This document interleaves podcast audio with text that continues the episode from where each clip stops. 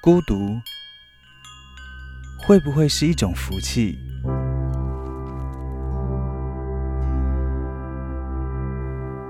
怕孤独的人，通常都会寂寞。越是不想处于孤独的状态，越是去触碰人，然后放弃，反而会错失2000年来你寻寻觅觅的另外一半。有时候我会站在路边，看着人来人往，觉得好像城市比沙漠还要荒凉，每个人靠得那么近，但是完全不知道彼此的心事，与孤独处在一种完全对立的位置，那才是寂寞吧。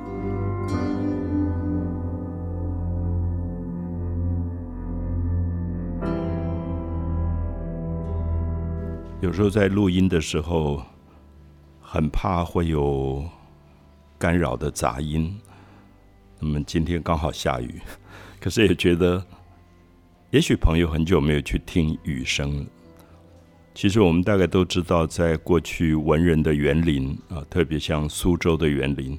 它会特别设计一个亭子，或者一个开向户外的空间，叫听雨轩。那听雨轩，如果大家有机会在江南的园林里看到，你会觉得它是设计里非常特殊的一个空间。它其实是刻意设计的，因为它知道下雨的时候，雨一滴一滴打在芭蕉叶上，会有很特别的声音，或者雨滴打在荷叶上，也会有很不同的声音。所以它听雨轩的外面大概种的就是芭蕉或者荷叶，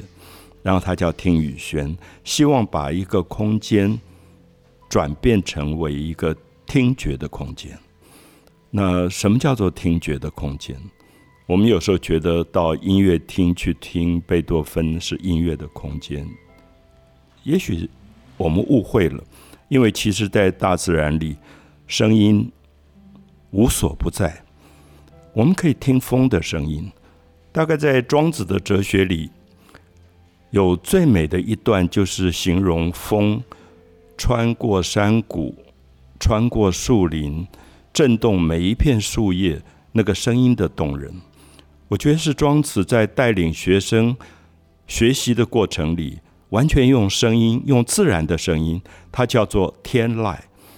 我们现在讲这个音乐好听的不得了，叫天籁，来自于庄子。是庄子告诉我们说，大自然的声音其实是最丰富的声音，它比所有的音乐还要丰富。那如果你没有学会听大自然的声音，接下来的地籁、人籁，其实你都不会懂。所以我们现在还在讲天籁是庄子，如果大家翻开庄子，你就看它有一长段在教学的过程，带领学生如何静下来去听声音跟一切万物的关系。有一段非常动人，是讲一棵枯掉的树，一棵枯掉的树，它有很多中空的洞，或者有很多的枯枝，而风穿过去的时候，仿佛刹那之间唤醒了那棵死掉的、已经枯掉的树。然后他希望学生们能够聆听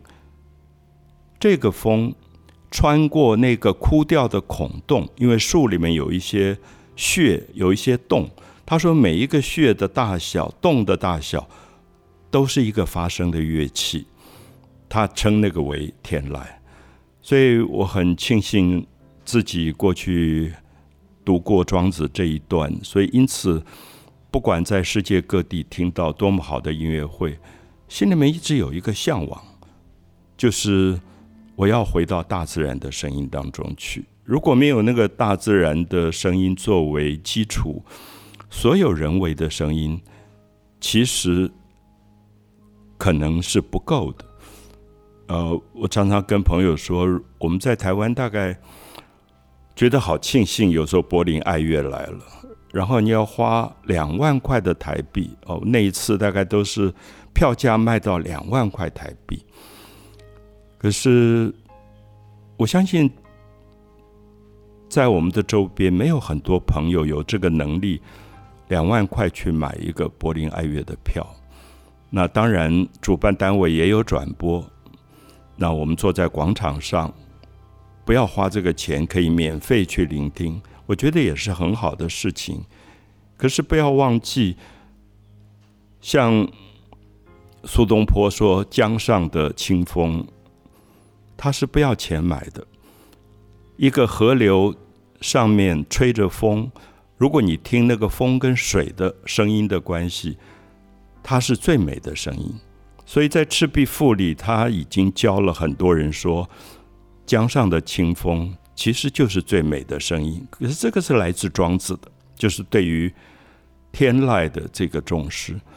那我记得我很喜欢的一个德国的导演叫温德斯啊，温德斯有一个里斯本的故事，整个电影有点像纪录片，就是他拿了非常好的收音的设备，在葡萄牙的里斯本去录大街小巷各种自然的声音。这个自然里当然也包括人，可能走过的人的脚步的声音，可能是小贩叫卖的声音，可是有时候你忽然会听到的是濒临海边的里斯本的浪涛的声音，或者风的声音。所以如果大家有机会，我想网络上也不难看到温德斯拍的这个里斯本的故事。那我想其实不管是庄子、苏东坡或者温德斯，不管是在任何一个朝代生活过的人，其实都有一个对大自然声音的着迷，有时候 我自己住在河边，我常常会听水的声音。潮水上涨的时候，因为淡水河口非常汹涌澎湃，就是那个海水涌进来叫涨潮。那通常我就会放下工作不做，给自己倒一杯茶，坐到窗边去听潮水上涨的声音，非常澎湃。可是我大概在这个家里住了10年以后，我才发现退潮的声音非常的好听。退潮的时候，它跟涨潮的澎湃不一样，澎湃是一种激动，一种激情，有点像年轻的恋爱。退潮是水在沙滩上一点一点消失的过程，慢慢慢慢的不见。有一天我听到了，我才发现说，那个是我年轻时候可能听不到的声音，因为它非常安静，因为激情已经过了，澎湃也过了，接下来是你跟大自然之间更细的一个对话的关系，就听到退潮。那台北周边有一个地方叫汐止，其实是讲潮汐最后停止的那个地方。我相信最早那个地方是有人听到退潮的声音的，可是现在我们讲潮，常常讲涨潮的声音，我们对汐不太容易感觉到，因为汐是停止，汐是安静下来的一个心境，汐是慢下来水在河滩上的回旋。我相信它是生命另外一个境界。可是有时候我跟阿佑谈这个，我也会觉得说，为什么要跟年轻人谈这个？因为他很年轻，他应该很澎湃，他应该去，我想那个像摇滚，就是在那个声音里面有一种激动。那生命有它不同的阶段，有一天听到戏，可能是另外一个年龄的记忆。我不晓得，有时候我很希望说哎呦你在我节目里唱个歌好不好，跟我的声音的感觉大概是非常不一样的。好啊，之后如果有一次的录音的机会，我可以带吉他，对对对，然后一起来看老师要不要一起加入唱歌。我们的歌大概很不一样。对，其实我觉得刚刚老师提到的涨潮的声音，还有就是退潮的声音，的确，我觉得在这件事情也反映在年轻的时候，可能像在我这个年纪，其实大家30出头的岁数，对于很多东西还是有很强烈的追求，不管是在感情上，或者是在工作上，或是对于就是生活的一些想象，想要可以活出自己最喜欢生活的那个样子。其实刚刚老师在提到这个内容的时候，我也同时在反思，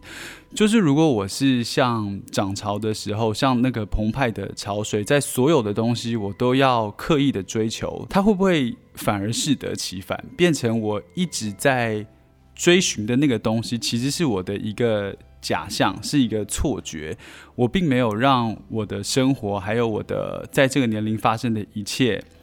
让它自然的发生。因为如果它不是自然的发生的话，或者你到了比如说 你很具体的有一个目标，你达成之后才发现诶，其实你的感觉好像跟你原本想象的是不太一样的。但我想在这样子的汲汲营营的生活，尤其在步调很快的这个社会里面，我觉得能够停下来去想这些事情好像不是一个很简单的事情，因为每一天都有排满的 schedule， 然后永远有下一个东西要做，永远有下一个目标要去执行。我觉得能够停下来的机会好像不是那么简单。是，我想 我常常觉得这一个时代的青年们有时候会说一句话，说不要让生命留白。那我听到这句话的时候，我自己过了中年，所以我在想留白是什么。像东方的绘画里，其实最迷人的是留白。西方人后来发现，为什么宋朝画一张画只画一半，或者只画画面的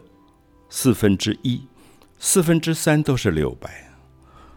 那西方没有这个东西，西方的绘画里如果白，它就是用白粉，用白色的颜料把它涂满，像莫内他画雪景，他是用白色的颜料去布满的。可是如果大家看到台北故宫博物院的夏圭的西山清远，他要表达远远的那个山跟溪水的关系，它里面出现大量的留白。那这个留白是不画，可是可能比画还要难。所以我有时候觉得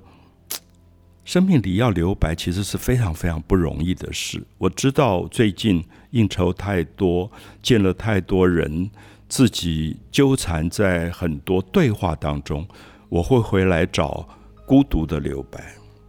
孤独其实是一种留白。那我确定这2天我不想见人，在家里听听雨声，喝一杯茶，然后在这个孤独之后我再走出去，我看到人的时候我不会那么厌烦。我觉得它是相对的。那这样相对的关系，很希望说一直强调生命不要留白的青年朋友能够同时知道留白一定有它留白的意义。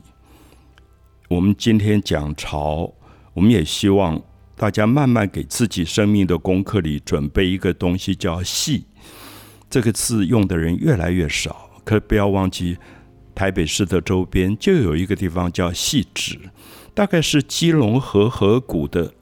潮水退潮的时候最后停止的地方。我每次听到戏止，我就觉得里面有一种感动，就是当时一定有一群人住在那个地方，他们对那个潮水的涨退是非常了解的。所以不只是能够在潮水上涨的澎湃激情里去感觉到生命的美，同时可以在戏的退潮的安静里感觉到另外一个生命的意境。我相信也许会有更美好的平衡的一种追求。